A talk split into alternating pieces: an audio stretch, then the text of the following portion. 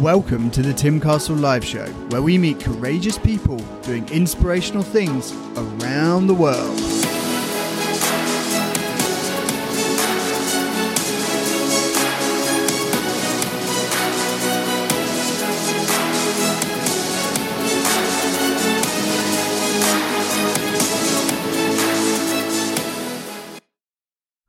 In today's episode, I had the pleasure of talking to Maria Paula Oliveira, who is Chief Innovation Officer for MENA at EY. Now, MP, as she likes to be called, is certainly courageously going after her goals and making it happen. MP is a world of possibility in a room full of no's. She's someone who I can tell if you have MP leading your team, it's all about possibility and solutions and overcoming the obstacles.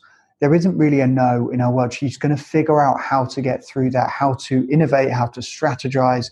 And that's what she shares in this podcast today. There's so much value here in the way that she breaks down a problem, in the way that she develops courage, and she'll go through her courage framework with you, but also just how she's applied a strategy to her life, her career, and how she's used that to accelerate. Her story is amazing. I mean, she started off in Brazil. She's gone to Australia. She's worked in multiple continents and countries around the world. She founded two companies in Silicon Valley. She's worked in Singapore and now in Dubai, heading up the region as Chief Innovation Officer. So she's going to talk you through the highs and the lows, but also how you can go into the world and face adversity and take it and play it to your ultimate advantage. How you can can adapt to situations, you can look for the opportunity, and I really think in these times right now, MP's message is something that you all need to hear. So we all need more MPs in the world shining a light, and she really does that. Her motto is work hard, play hard, and really focusing on how you can infuse joy into every single day so that you're not getting to the end of your life and then expecting to play hard. So really listen closely to MP's message. I think you're going to enjoy it. Take it away, MP. MP, welcome to the show thank you so much for joining us. Uh, it's all about finding courageous people doing inspirational things, and you're certainly doing that as Chief Innovation Officer of MENA at EY. And yeah, thank you for, for coming on and giving us your time. Sure, Tim. Thank you so much for the invitation. It's a pleasure to be here. Yeah, I'm super, super pumped and excited about uh, what we're going to discuss today. Um, let's kick things off with my first uh, favorite question. Uh, what is your motto and mantra, and how do you apply it to your daily life? Okay, so that's interesting because I heard some of your previous episodes and I saw that you were asking this question, so I was thinking about it.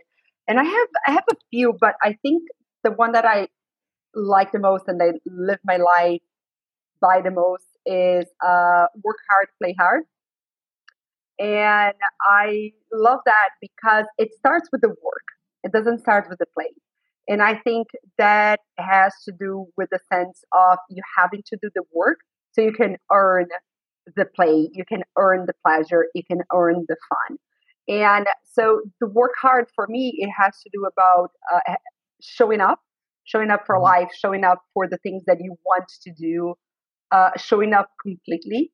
And and it's hard. A lot of times it's hard, no matter how much we like it. I love the work, the, the actual job and work that I do but I don't like everything about it. I don't like it all the time, but I absolutely love it. And I love all other things about my life. I love having a dog and I love having a son and I love living in Dubai. But it, a lot of times it's hard. So mm-hmm. one thing doesn't doesn't exclude the other. And then the play hard part has to do about you also being intentional about the things that brings you joy in life. So it's not about partying hard, but it's about having this this notion that you you have this life, you have this journey.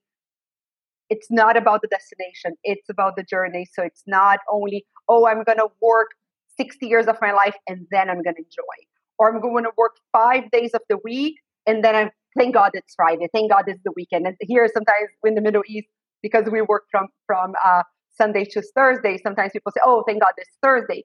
I'm like, "Oh my gosh, that doesn't make sense as as a lifestyle. You're suffering five days or having five days of things that you don't enjoy. then you can have two days of things that you truly enjoy. That doesn't add up. Or you can work 60 days of your life and then you're going to travel and then you're going to retire and then you're going to enjoy your life.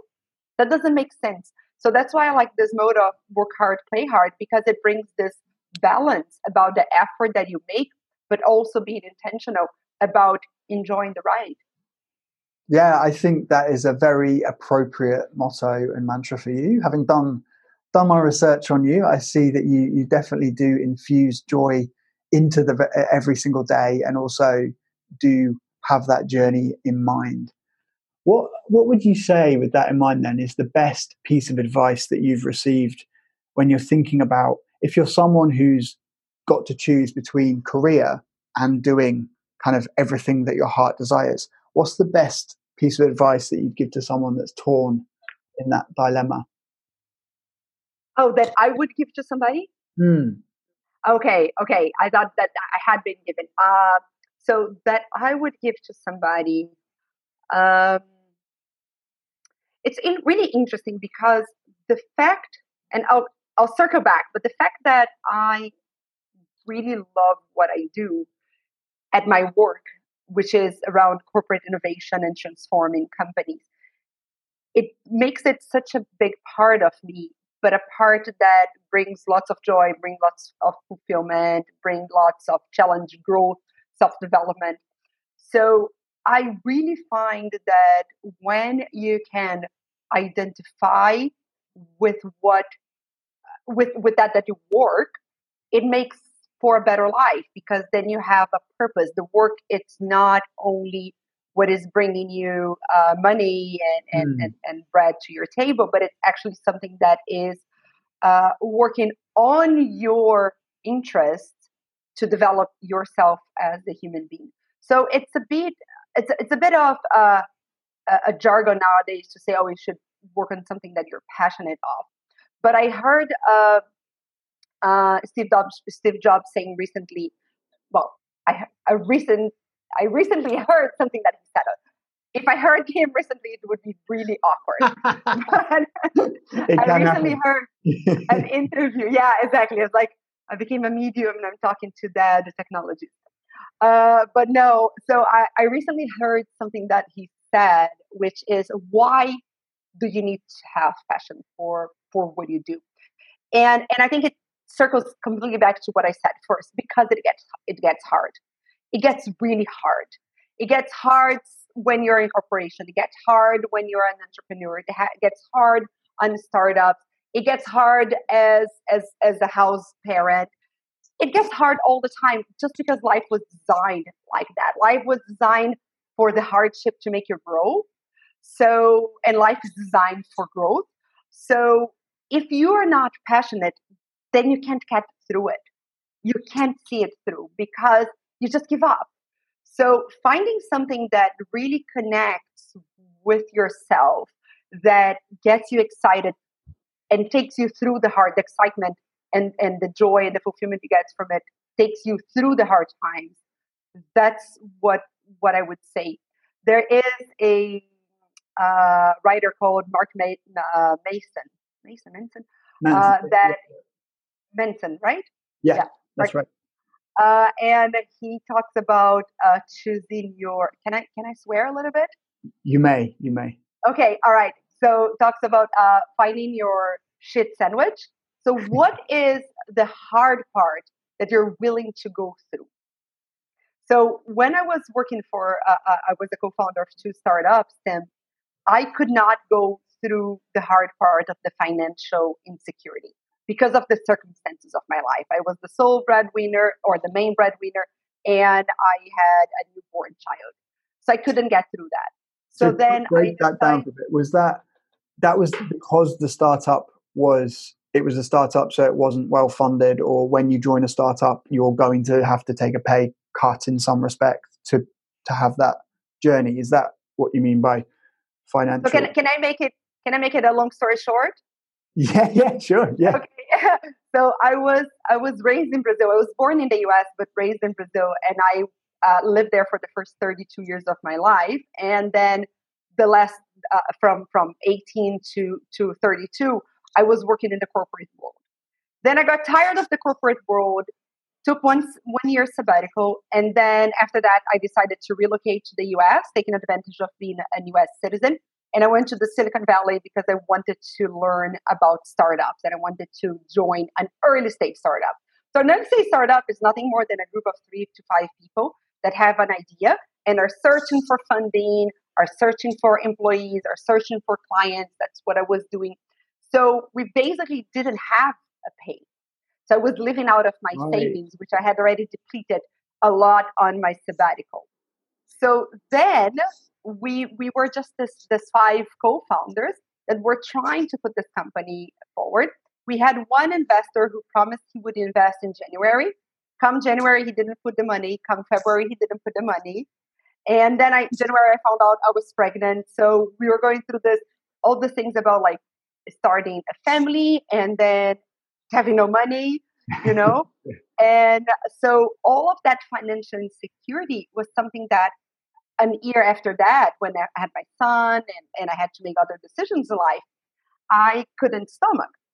So then I decided to go back to the corporate world. And when I was in the corporate world before, I couldn't take anymore the politics, the drama, the games, the bureaucracy, and all of that. But then when I came back to the corporate world, I chose that that was uh, less stinky uh, a shit sandwich than the financial insecurity. Okay, so I learned. I learned. I was like, okay, those are the rules of the game. I can play by these rules, and I'm not going to complain that those are the rules because I know the other side, and the other side's not working for me anymore. It doesn't mean that's never going to work, but it's not working for me anymore. So then I went back to the corporations where I've been for the last six years, and I'm thriving because I know the rules of the game and I know how to get through them. And mm-hmm. those are the types of pains that I'm willing to endure. Got it. So when you noticed your life moving down a different direction, you got pregnant and then there was financial issues with the startup. How quickly did you change your mindset? And was it sort of an instant flip, right, rules of the game have changed. I therefore need to go and do this. And I'm comfortable with that because what, what is deeper to me or what is more important to me has now forced me down that route and therefore I can, I can win at this game. Or was it sort of, mm. did it like, I'm just thinking if, if there are people out there listening that, that are perhaps about to do that or are facing a situation where, especially in, in times like this, where you've got COVID 19 and they're perhaps being made redundant, and they didn't want to go back to the corporate world but you you something in you changed so you were able to to get yourself into the right headspace to be able to do that and, and thrive as well yeah I wish it had been that fast and that easy, but it was not. it was a bit a bit more lengthy and a bit more complicated because there were too many things at play. So right. I was with my my uh, uh, ex husband, and at the time, we were trying to make it in the US, trying to make it in California, in the Silicon Valley specifically, which is a very competitive environment. And, and then I was pregnant. And then on top of that, so the sabbatical that I mentioned, we did the round the world tr- tour uh, trip. So we spent one year traveling. So we had gone through basically all our funds. And this idea that I had that I was quite successful in Brazil as a professional that I would come in the valley and be the star of the valley and would find lots of opportunities. That didn't happen. So, th- but that all took some time. So we stayed there two and a half years, and we left. So we got there in uh, May 2013, and we left in end of 2017. And through the time, then in, in, in 14, I got pregnant. Then I had my son. And I tried a second startup, but then another uh, financial crisis hit, and the startup was related to Brazil. So it impacted our, our, our uh, funders in Brazil, the investors. And that, that uh, transition happened over time.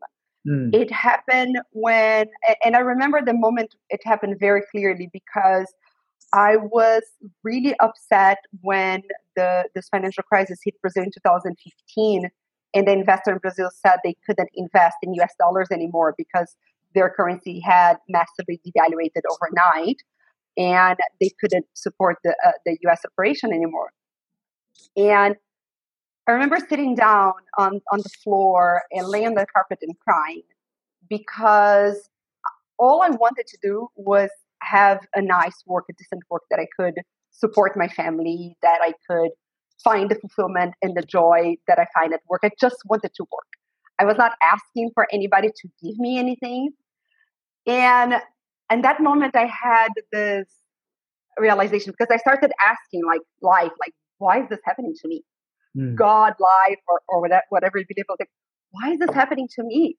Like, I'm a good person you know like and i'm just asking to find to find work mm-hmm. um, and then i realized two things that either there was a reason for why that was happening to me but it was beyond me to identify the reason because who am i to try to to understand the the the, wishes of god or life or universe or anything so who am i to to to try and understand or there wasn't a reason.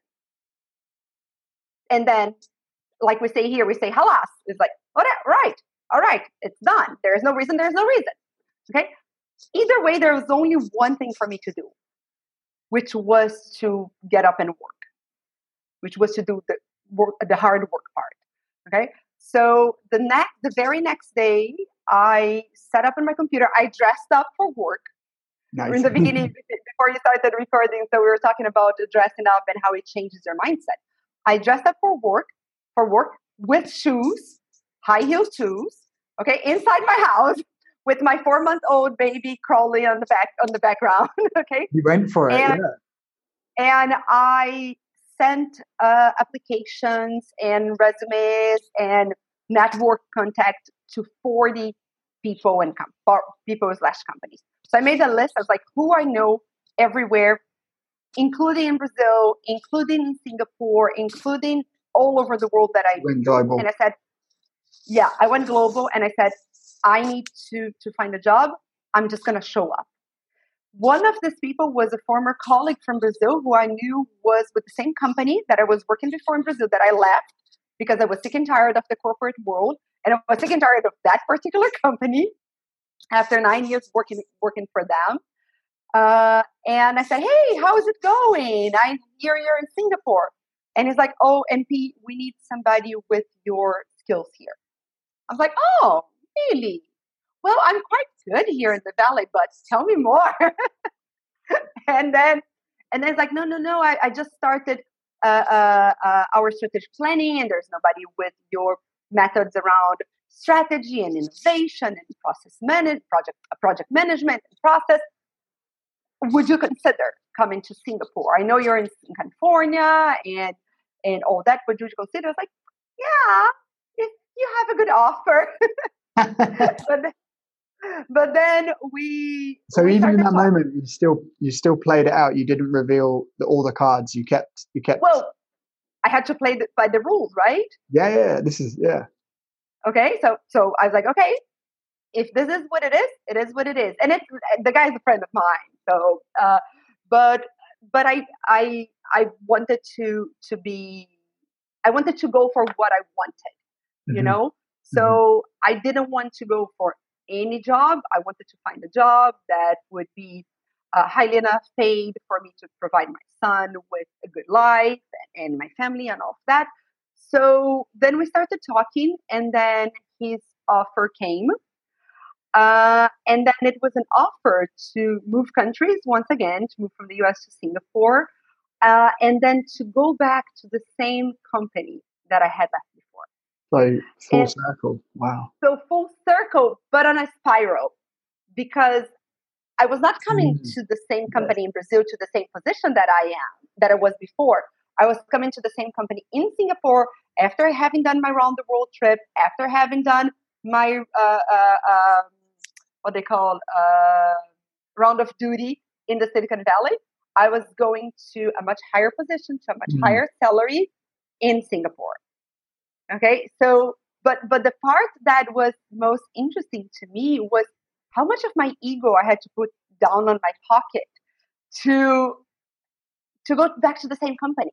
It's like I I didn't make it in the valley and I have to kind of go back to do to doing what I know and to the to people that I know and to a business that I know so I can jumpstart again because mm-hmm. I felt like like life was really dragging me down. I was like, okay, if this is what you got we got to offer life, this is what I'm going to take.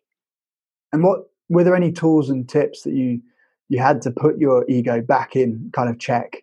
Because obviously that that's quite a hard thing to do when your brain is is telling you all of that stuff like, oh, it's going backwards, or you walked away from this before. Why are we doing like all this negativity and, and little thoughts that you can get? Were there any tools or tips that helped you? I think was thinking of the goal, of the end game. Mm-hmm. So it was not that that was the goal. I never had a goal of being in Singapore or even in Dubai. I always right. wanted to have an international career. Okay, so when those opportunities came up, they were taking me steps closer to my goal. And mm. When that made sense, it's like it, it's it's like a play. Sometimes when you're playing a game, you kick the ball a little bit back or a little bit to the side, so you can get uh, past uh, uh, an adversary who's in front of you. So it was and, strategy. And it was complete strategy. It was a strategy. Yeah, yeah. yeah for, so I'm a strategist by by heart. So it's like, okay, what is the end game? The end game is to develop an international career as a uh, uh, um, well-regarded business executive. Is that going to take me forward? Okay, because even in startups, I never dreamed of being a founder but because startups are such a strong influence in the, the subject matter of innovation management and corporations want to check as startups, they want to to to do ventures, they want to be mm. more innovative, more agile. I wanted to learn that so that would take me somewhere. Right. So it was all part of the plan. It's part of the plan. Yeah, it's part of this this journey. So when you keep your eyes on the prize, you can take mm. the pain. Mm. You know, and I'm not saying it was terrible, like by any means. Like the company that I worked in Brazil and I worked in Singapore, it's a great company. I don't want to say anything. It was just how I was feeling about working so long, so so long for for one. Sorry for this, working so long for uh, the same company and in the same city. Had lots of things that were were about me, not about the company or the industry.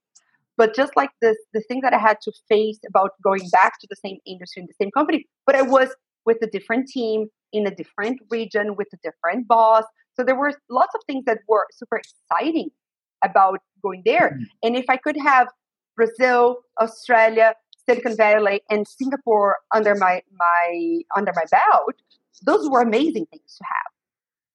Which was your favorite? Top oh, that's such a hard question. Everybody asks me that, Tim. Everybody. it's so hard because yes.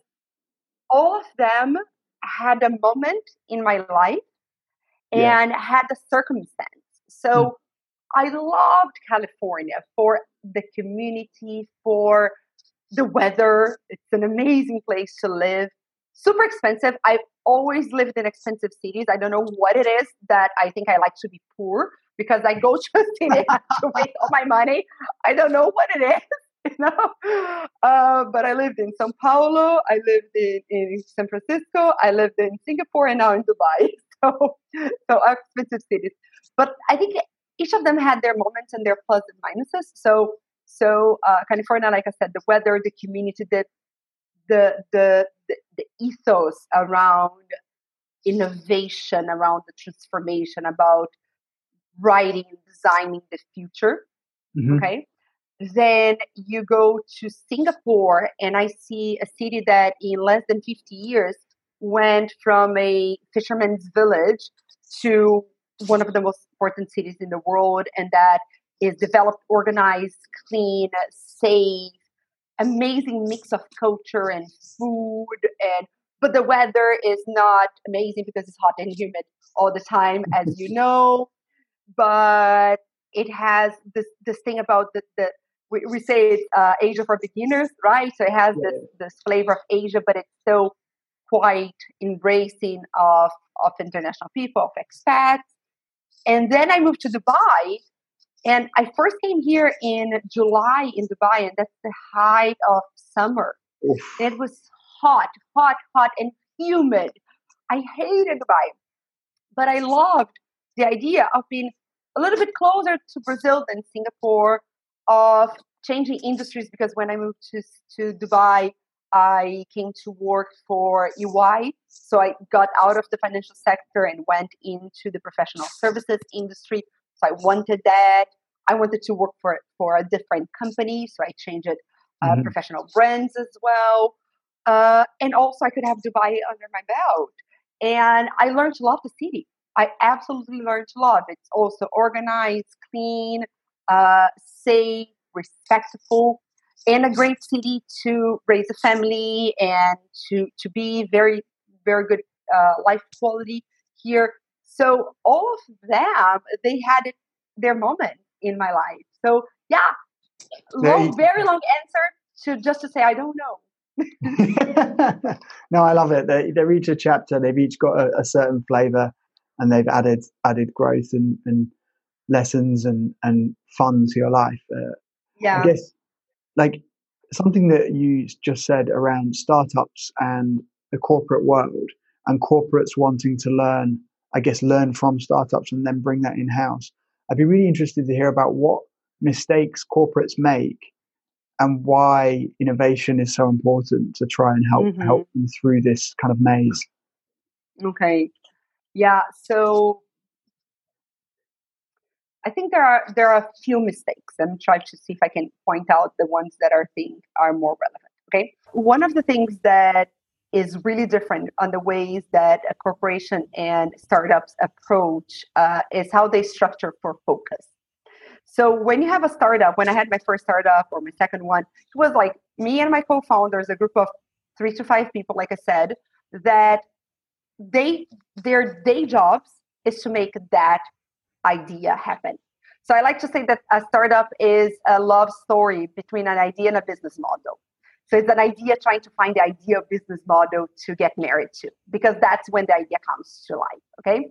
If you don't find a business model, then your idea doesn't have a reason to exist.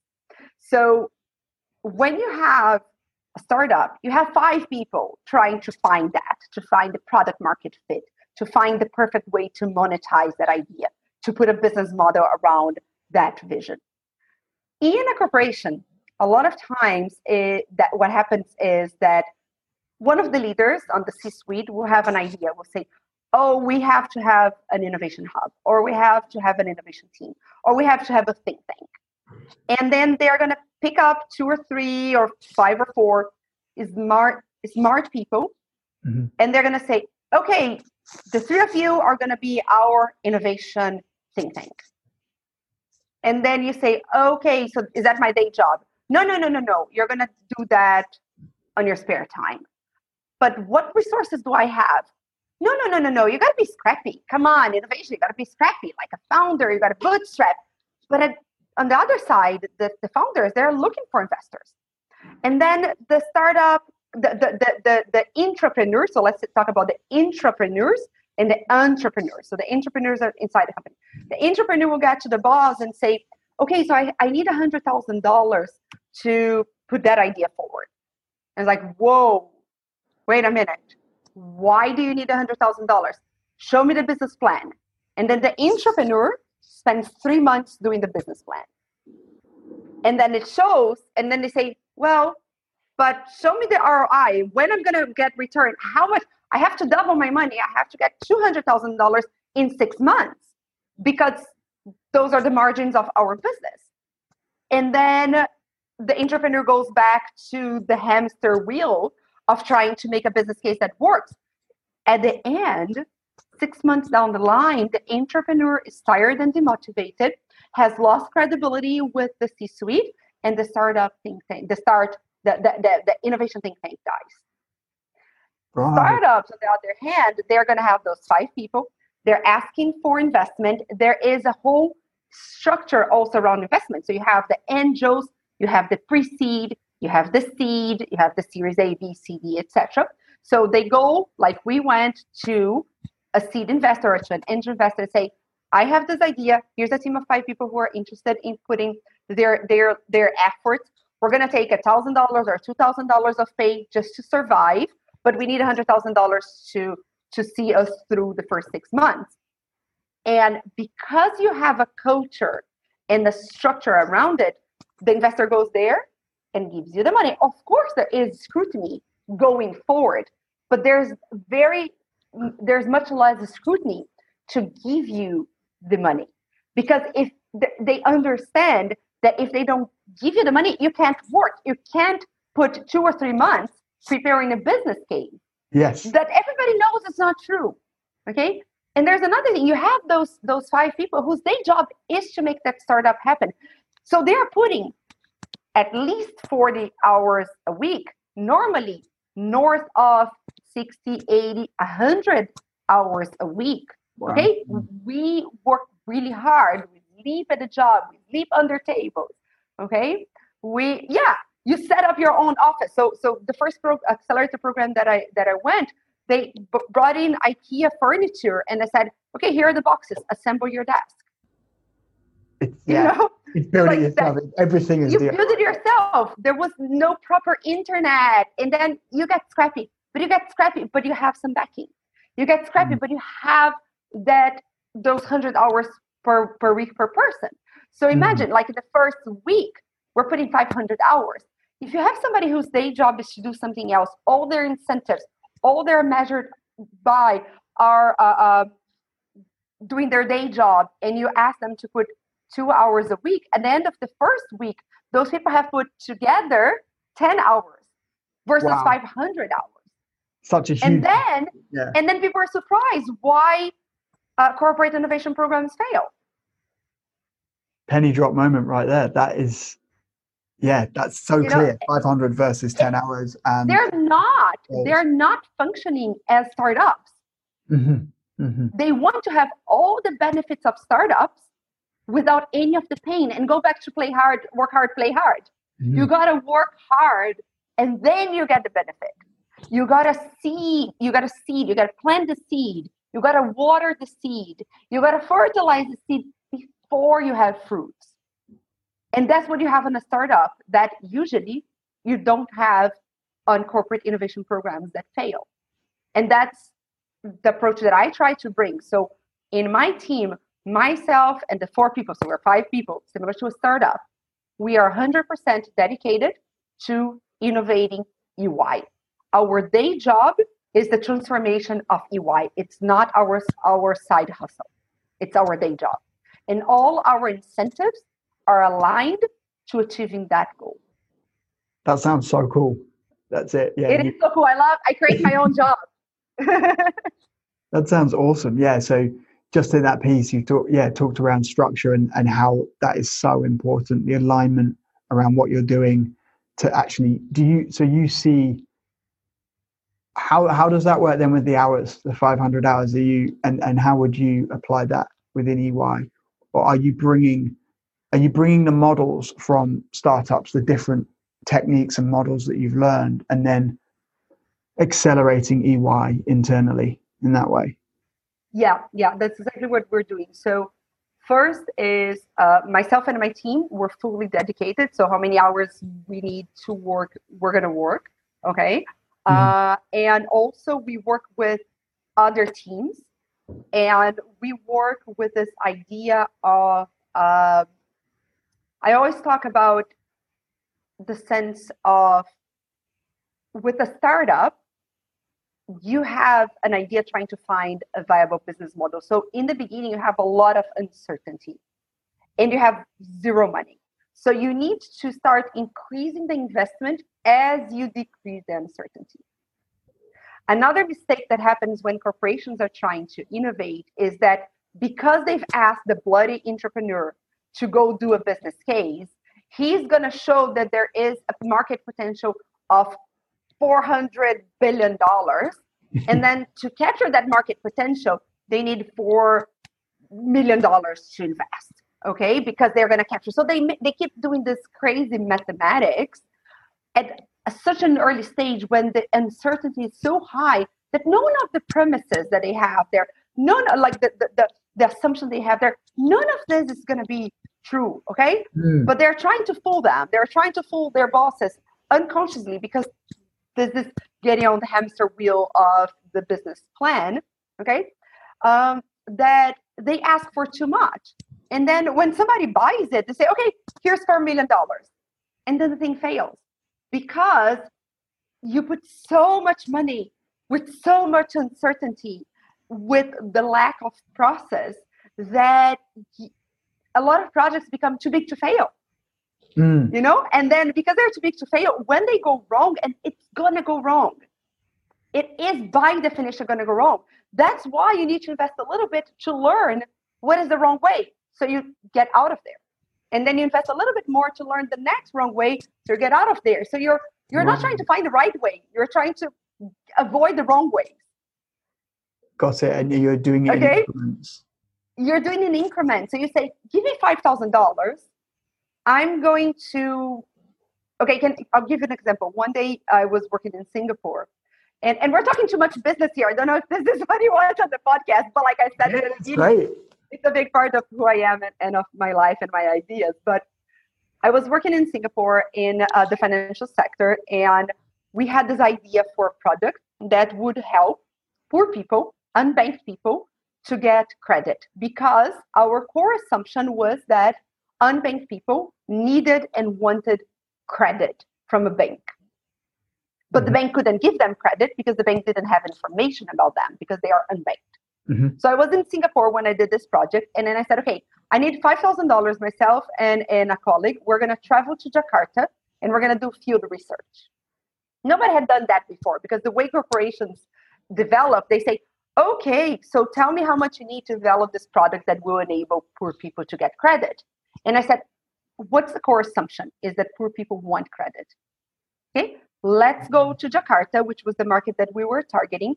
We went on the outskirts of Jakarta. I don't know if you've been to Jakarta, but it's a very big, and it can be very. Uh, uh, the the in, the social inequality there is huge. So we went to the outskirts of the public markets, with an interpreter because we couldn't assume anybody was going to speak English, and mm. I don't speak any Indonesian. Uh, then we went to the market and we started talking to people. Tell me a little bit about, about your life, about your business. You're selling knockoff T-shirts here, or shoes, or you're selling uh, uh, fabric here, or dresses. Tell me about your life. Tell me about your business. Where do you get money to buy fabric to make the T-shirt? Ah, okay. So when you buy the fabric, the supplier of the fabric gives you 90 days to pay for the fabric. Then you do the t-shirts. And how long does it take you to sell?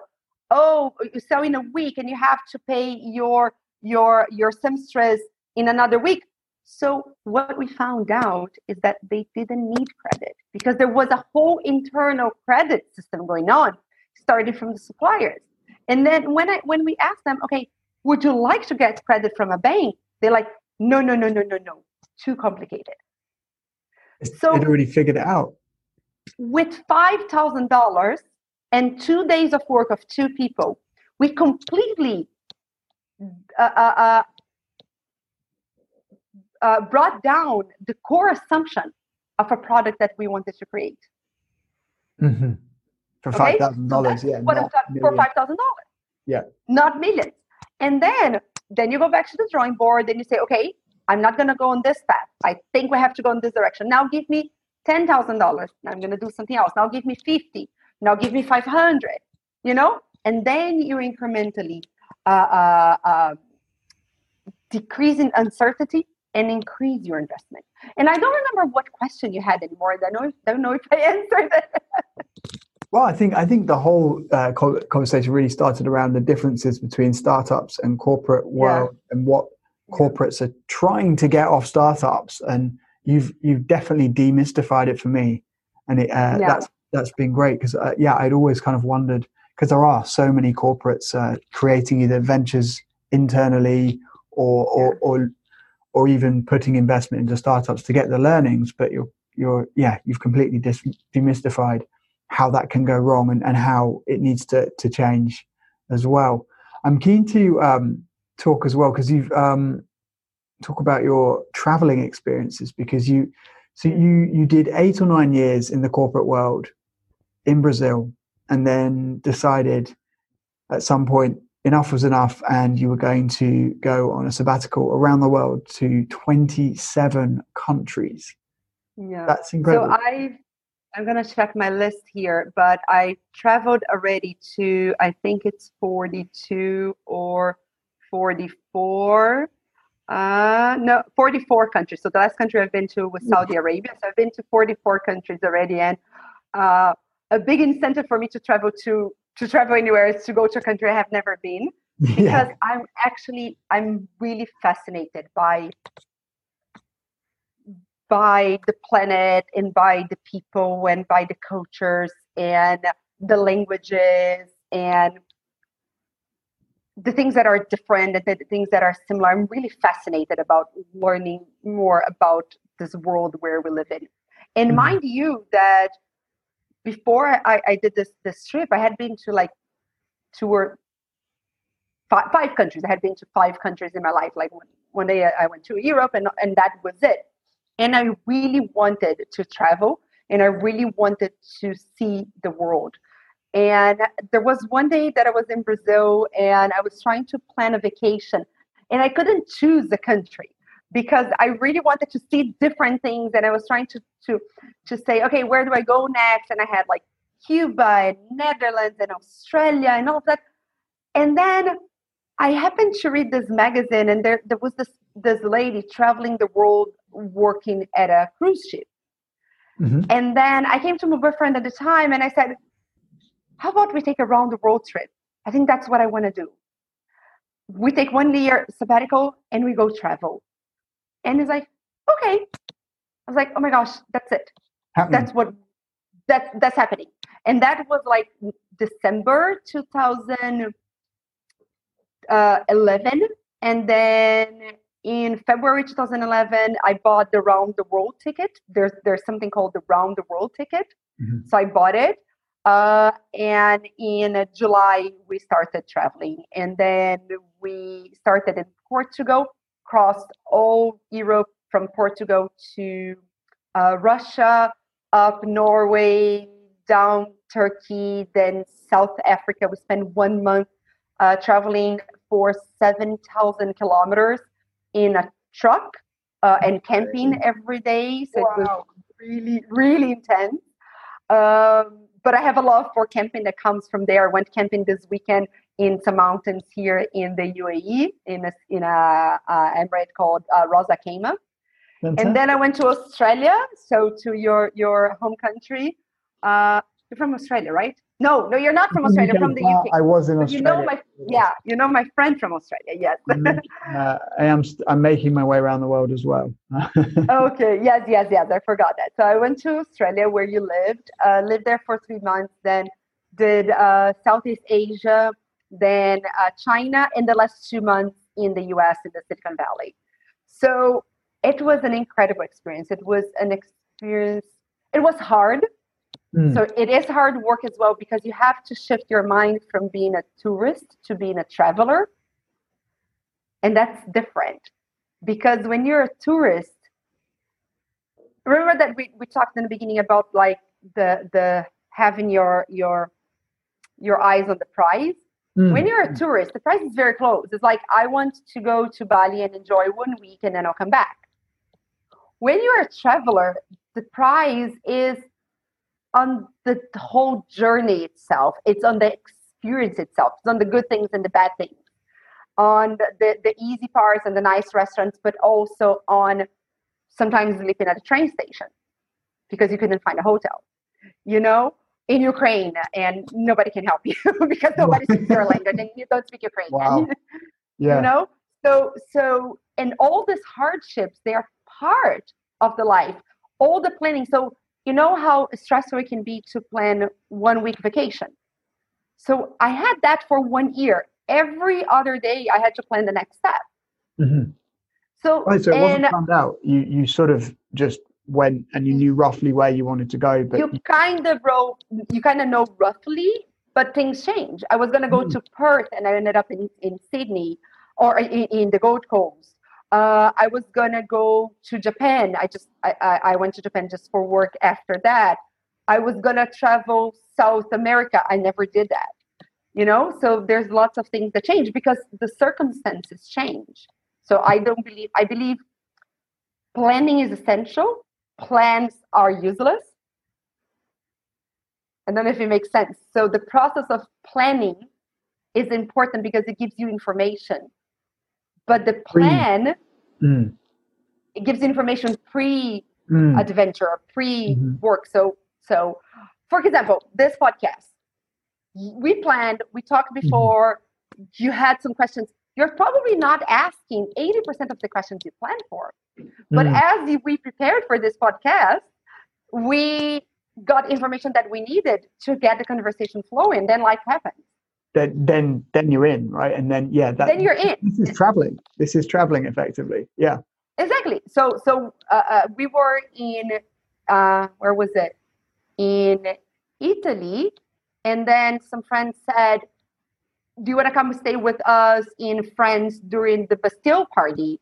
in in the beginning of uh, the 14th of July. I was like, of course, hop on a plane, go to France, you know, and forget Spain. So we didn't go to Spain, you know. So there's this uh, serendipity that that happens that you got to be open to it. You cannot yeah. be stuck to a plan, okay?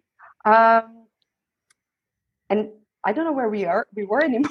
We're talking about the traveling, but but it was it was the most amazing experience. Yeah. So I was talking about the mindset of, of a traveler. Is that mm. is like embrace, embracing the serendipity. So if you're in Bali for a week and somebody says, "Oh, can you next week go to the Komodo Island because there's going to be something happen?" it's like, uh, no, I have a plane to catch to go back home. Yeah you know when you're a tourist you're trying to see the sights mm-hmm. oh i did this i did that i did the louvre i did the, the i did versailles you know like you do the things. When you're a traveler you're living there. So sometimes like i know when we were in the loire valley with all the castles there was one day that we sat down and it was like we don't want to see castles anymore. Please don't go. Let's not go to a castle. What we wanted to do was to buy some food bring back to the cottage where we were staying and cook and do laundry. Right. Because that was the life that we were yeah. living. Yeah. It was exhausting to be traveling for months on end. And people think, oh my gosh, it's a one year holiday. No, it's a one year of life mm. on the road, but it continues to be life. And do you, you found that you brought some of those lessons into your into your daily life now, into your work? Like where like that sounds like a very courageous thing to do to to press pause on the corporate world go traveling take a sabbatical so where where do you find courage right now okay so that's a lot of a, a lot of questions so yeah. i do bring uh, i do bring a lot of uh, this to my life i think the best that i bring is a little bit of knowledge of different cultures so when i meet somebody from russia I can say hi in Russian. If I meet hmm. somebody from Turkey, I can say thank you in Turkish because I learned and I can say something that connects me immediately with them, makes me less strange to them. So that's something that that I bring. And about courage, so uh, here's something, Tim, that I think it's really that really gave me freedom was to understand that risk is different than fear.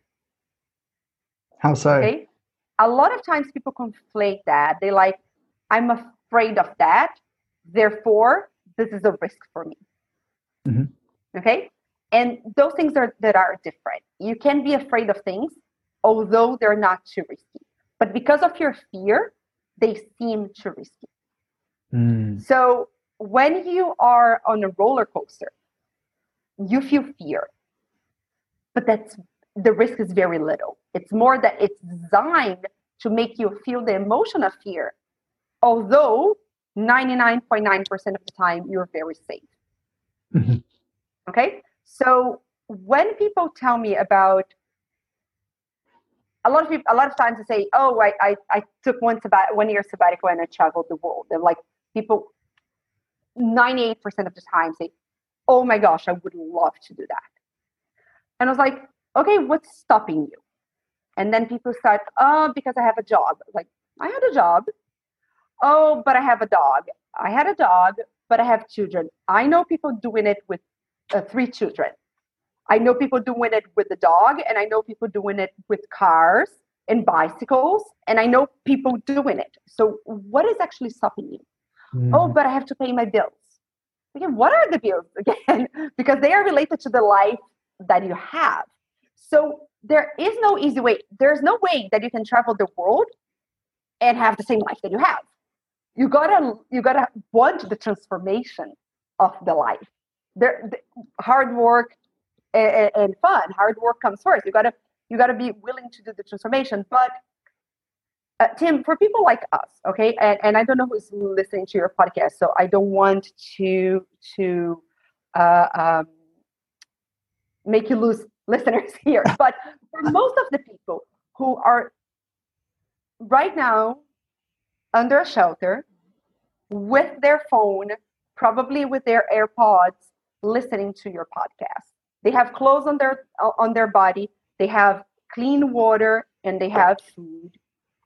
The risks that they have are smaller than those mm-hmm. of people with actual needs. Okay, so I'm not talking here about people with actual needs. I want to start this this by acknowledging the immense privilege that I have for coming from a good family, not a rich family, but a good family and mm-hmm. having a good life. When I started having this idea of traveling around the world.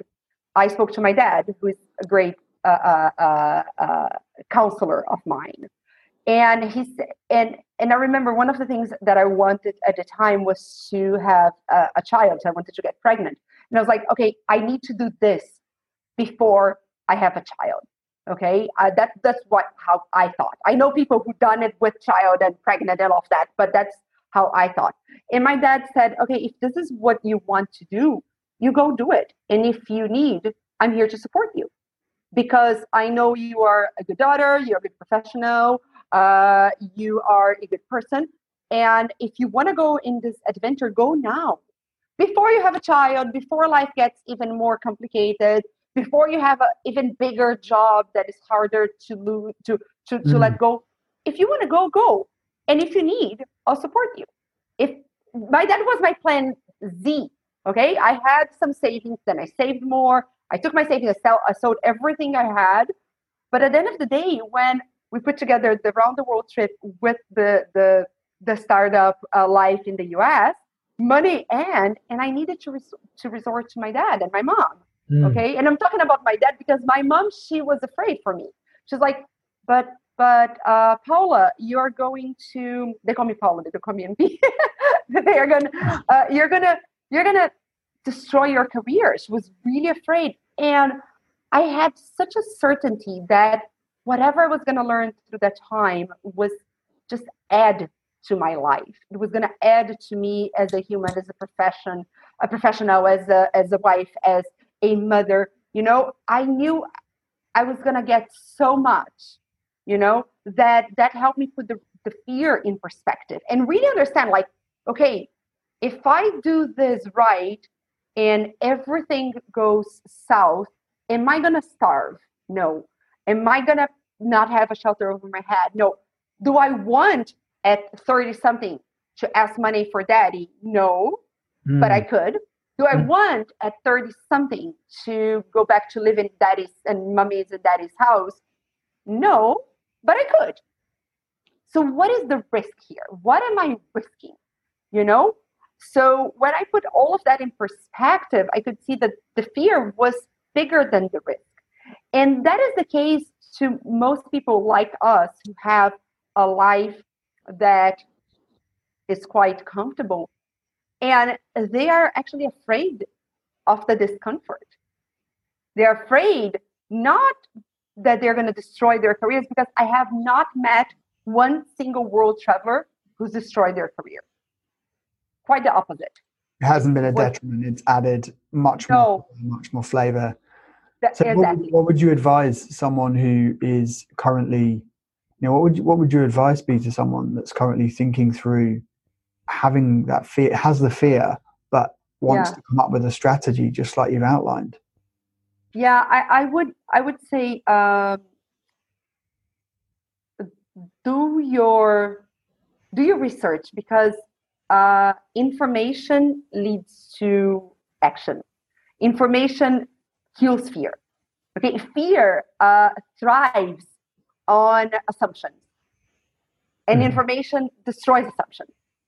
So when I wanted to travel, I went out and I found groups of travelers who were having a monthly meeting with other people who had traveled the world because they wanted to travel.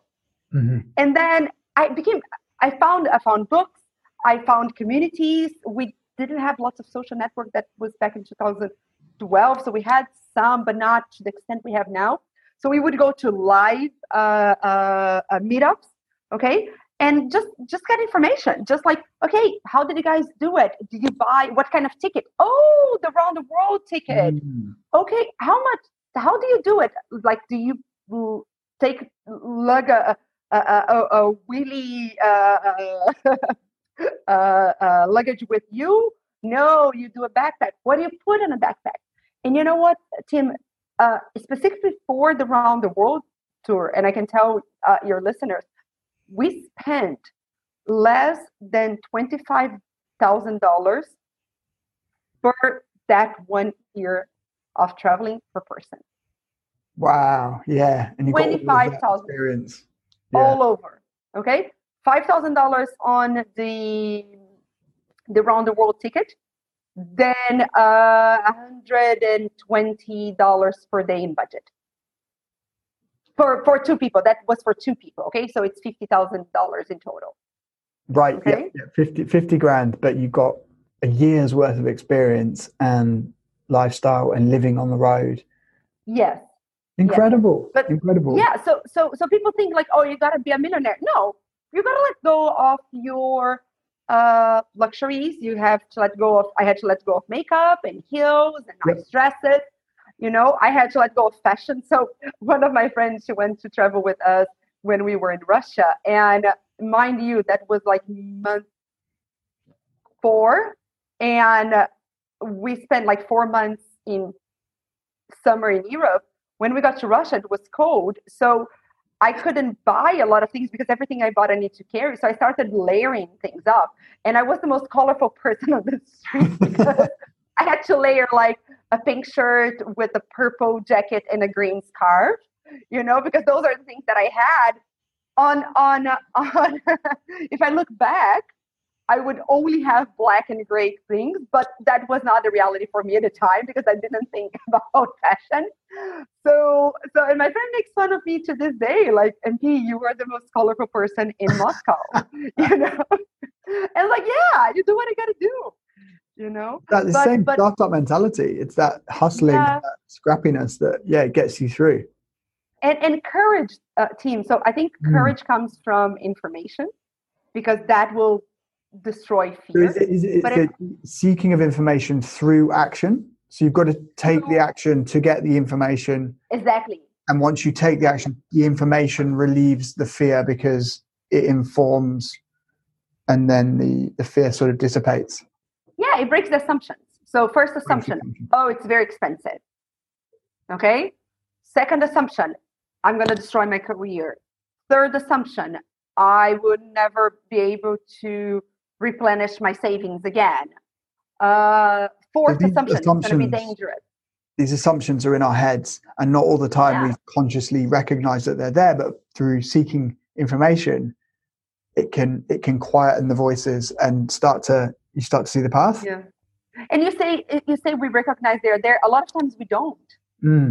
because those are all unconscious. They, those are all excuses we hear and we assume as uh, uh, uh, true, but we don't consider them as assumptions that can be proven or or, or disproven.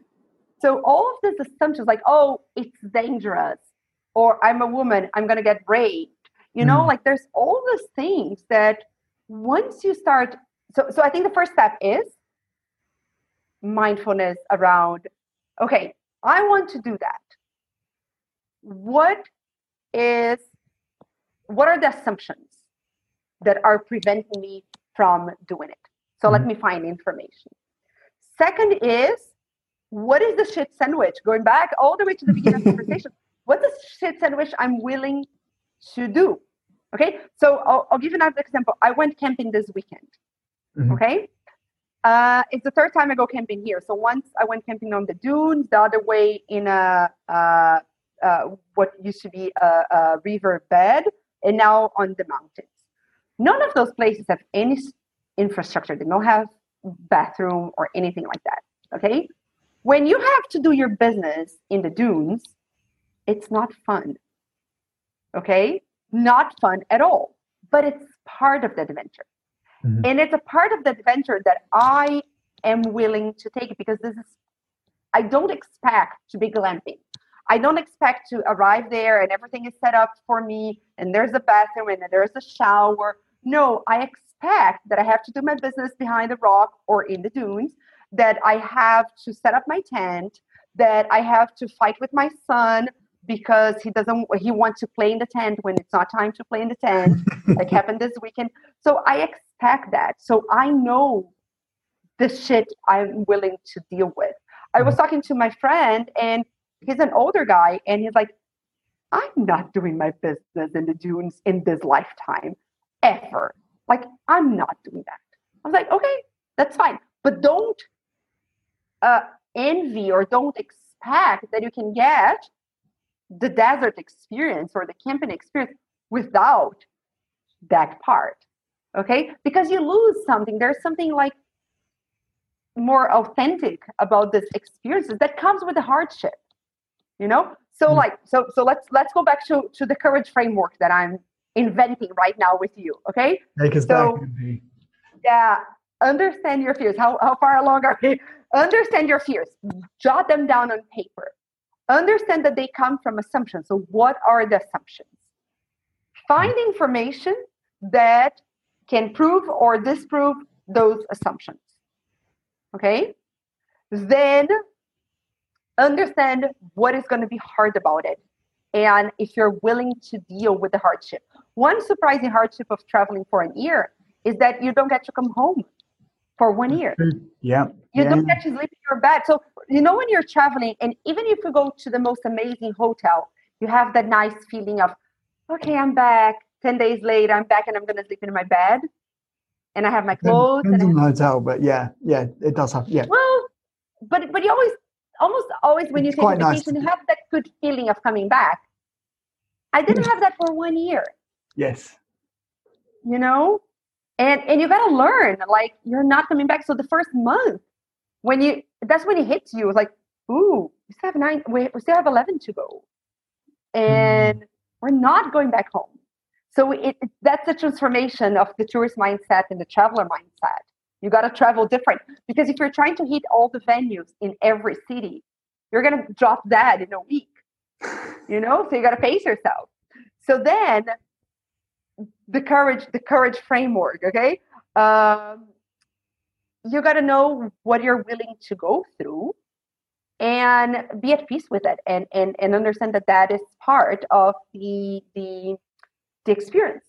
And i think the last part is with the planning with the information is am i going to really be in a horrible place in my life if all goes south? So if you want to change job okay and you are talking to your spouse and you're like oh my gosh this job is making me miserable. I really want to change. But if i do that i'm afraid i will not be able to pay for the kids school mm-hmm. okay let's get information okay? Do we need to send the kids to this school? Can we rethink that? Can we save for two years before i can jump ship and and go do this this other venture okay?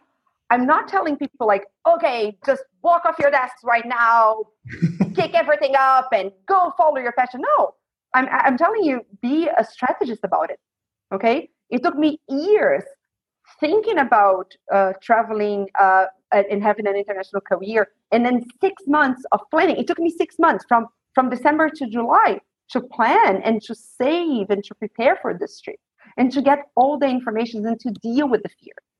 Okay, right. fear is, is, a, is, a, is, a, is, a, is a protective emotion, but a lot of times it protects you from ghosts, from monsters, mm. and monsters don't exist.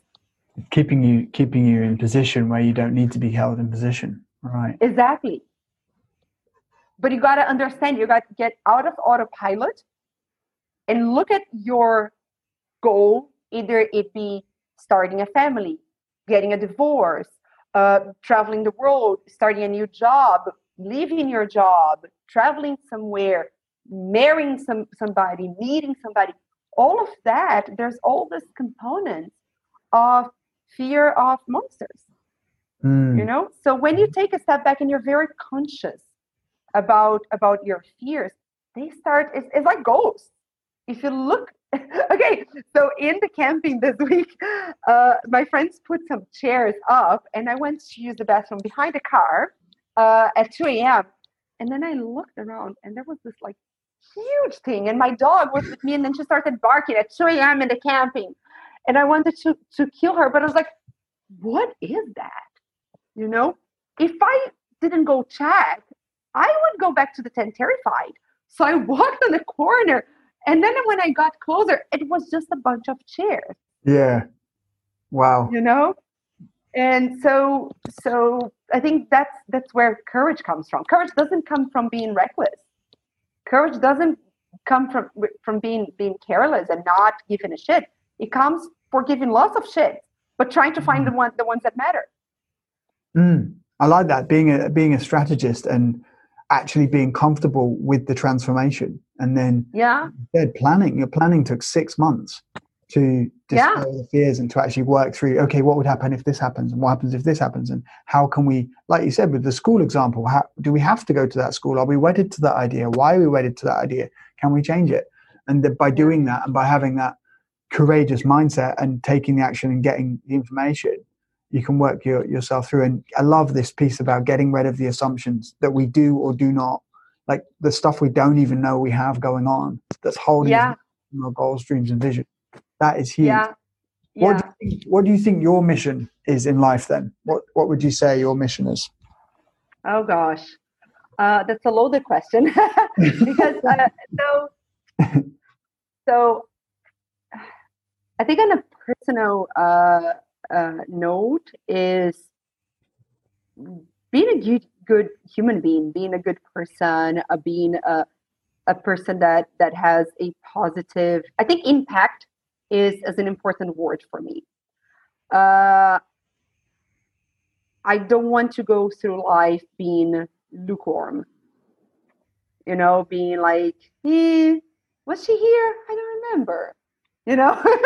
So like i want to but it's not it's not about like the limelight. It's about really really uh, touching people and helping people. And so for example right now i'm fostering a dog. My life is super complex you know? Like i'm a single parent. I live uh, uh, so my, my son's father lives in brazil so there's no uh, logistic support there. And i have a big job and I have my son and I have my dog. But there was this family, the parent, the, the, the, the two guys, the, the couple, they lost their jobs and they were staying on the street because they wouldn't let their dog, they wouldn't let go of their dog. What? You know, yeah. because because they couldn't find because hotels in, in Dubai are not dog friendly. I see. Okay.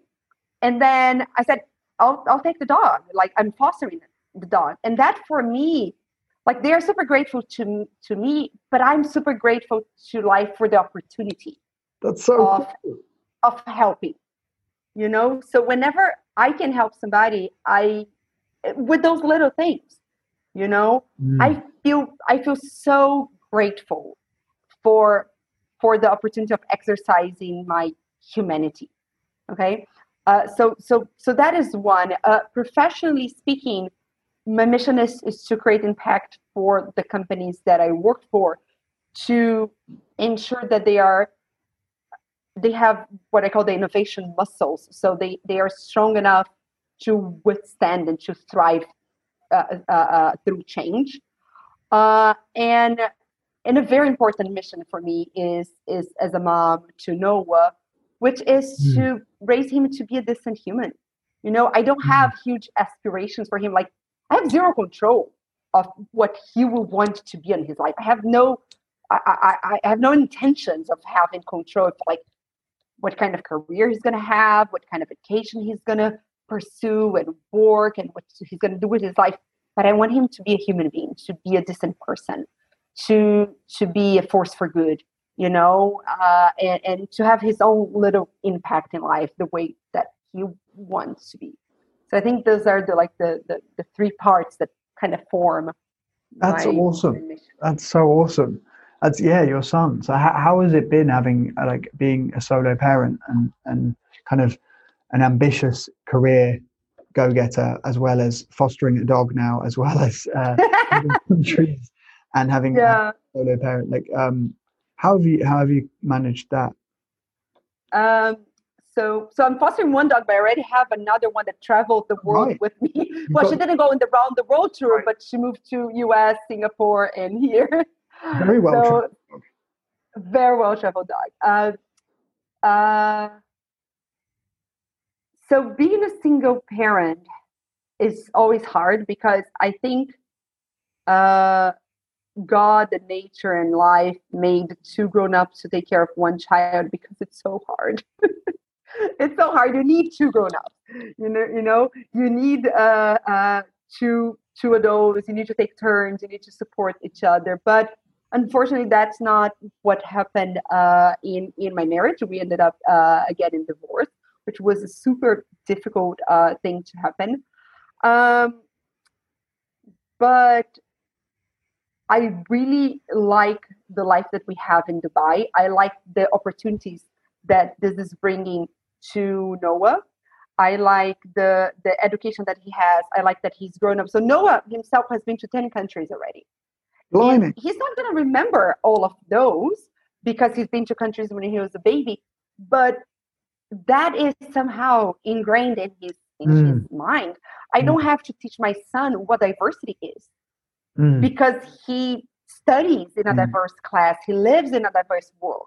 There's no there's no one single color or one single language or one single culture in his life. You know, uh, I don't have to teach him about tolerance, about religious uh, uh, understanding and coexistence. Nothing this is his life and this mm-hmm. those are values that are so important uh, uh, uh, to me and to his father's eh, to his father as well that life here makes sense although it's hard uh, his father is a super present father uh, virtually now with corona it has been such a pity that we didn't get to travel back to brazil one single time this year but but that's uh, because of the circumstances but it's it's hard. It's it's. I think that's the word I said the most in this podcast because and, and, not, and not in a complaining side. Like mm. if I wanted it easy, I would move back to to Brazil. But I'll tell you what. After a month of having it easy, the hardships of life there would show up as well, and will yeah. and it would be hard again. It would be hard to live close to my parents because we're bickering all the time or yeah. because the country doesn't have the education that I have here. You know, like so so it's not supposed to be easy. That's what I'm trying to say here. I think if there's anything people are getting from this this from from my message is like it's not supposed to be easy. So you gotta deal with it, you know? Uh so so being a single parent is it's it's not easy and I don't expect it to be, but it's it's a it's a joy being a parent most of the time is a pain in the ass sometimes, you know. Uh, and, and, and that's the reality. That's the reality of, of everything. And it, everything comes in combos, you know, you don't get to choose all the flavors. Uh, there's something that I said I said before, Tim. I, I uh, and I would like to to repeat here is we are not think of life as a movie. We're not the directors. We sometimes have the illusion to be, but we're not.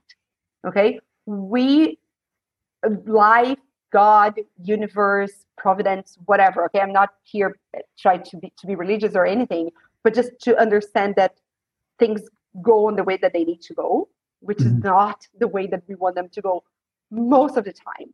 But what we are and what we can choose to be is to be the protagonists of our life, to be the leading actor.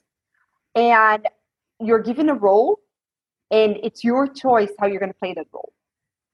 If you're going to play it half-assed, is your choice. Mm-hmm. If you're going to play it as your life depends on it, it's your choice as well. You know, so this is the choice that that you have is how how you deal with it. And although my life is quite complex and I have a career and I have a big job that I love, those are my choices. And I know that. So another thing is like there's no choice without gain. There's no choice without uh, uh, losses. You got to understand. Like for me to to to work as much as I work, I have to have my child in school. Other families are homeschooling their children, or other mothers are uh, staying at home moms. I can't be a staying at home mom. Mm. That's not the choice for me. That's not the role that I want to play in life. And that's my choice. And I mm. know I'm not present in every single moment of my son's life, but I know I'm very present in making the moments where I'm present to be the ones that matter.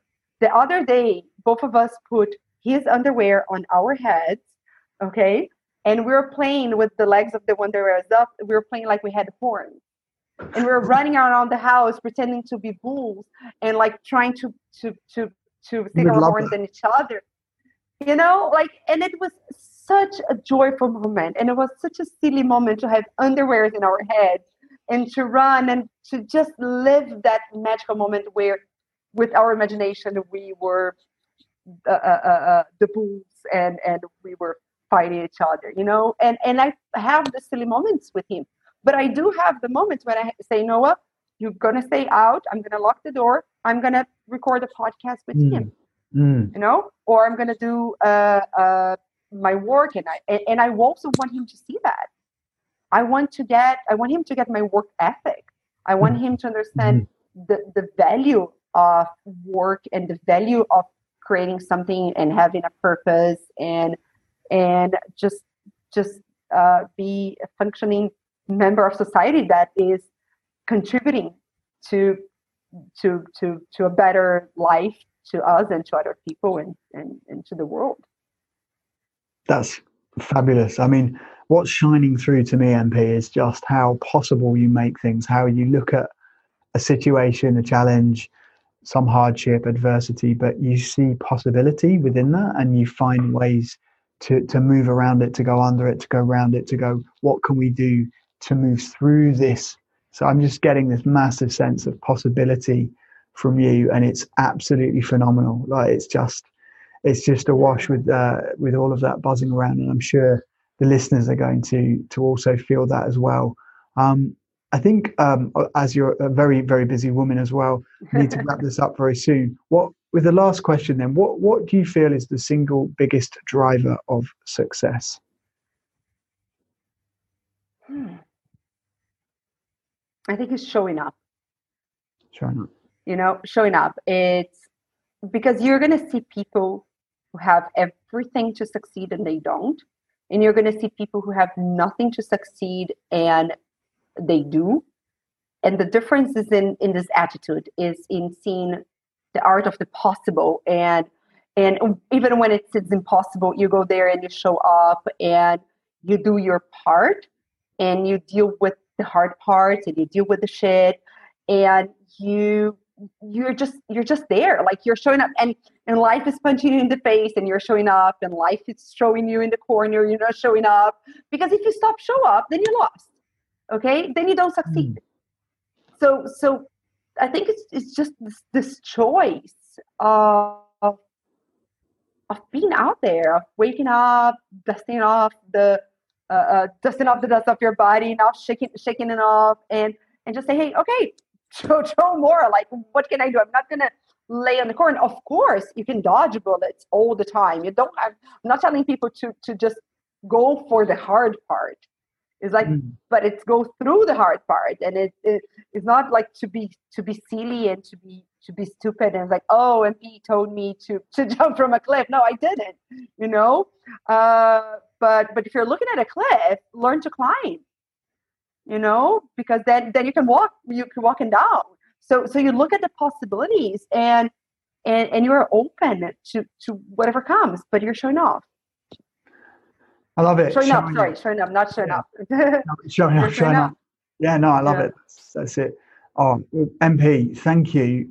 Thank you so much. It has been a blessing and an honor to have you thank on you. the show.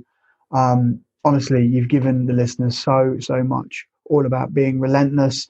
You've demystified what it means to bring a startup in in house into a corporate. You've talked about risk and fear and how they're not the same you've given us endless. I mean, I, I want to take a, a, sabbatical right now and go off and, you know, I've, I've pretty much make a few calls after this and, and go around the world for for a year. But I think it's just yeah, it's just been amazing to have you shining your light on the podcast, and I know this is going to touch so many lives. So, thank you uh, from the bottom of my heart. Thank you. Thank you. Thank you so much for the invitation, Tim. It was a pleasure. It was very uh, uh, instigating and very interesting to, to dialogue with you. And if you want to do anything, if you want to do around the world trip, trip, just just get information. Don't jump off, the chair right now and go do it because that is reckless and that is silly, and then you're gonna find more hardship than you need. But if there's any change that you want to make in your life, just prepare for it. But mm. don't let fear stop you before you show up.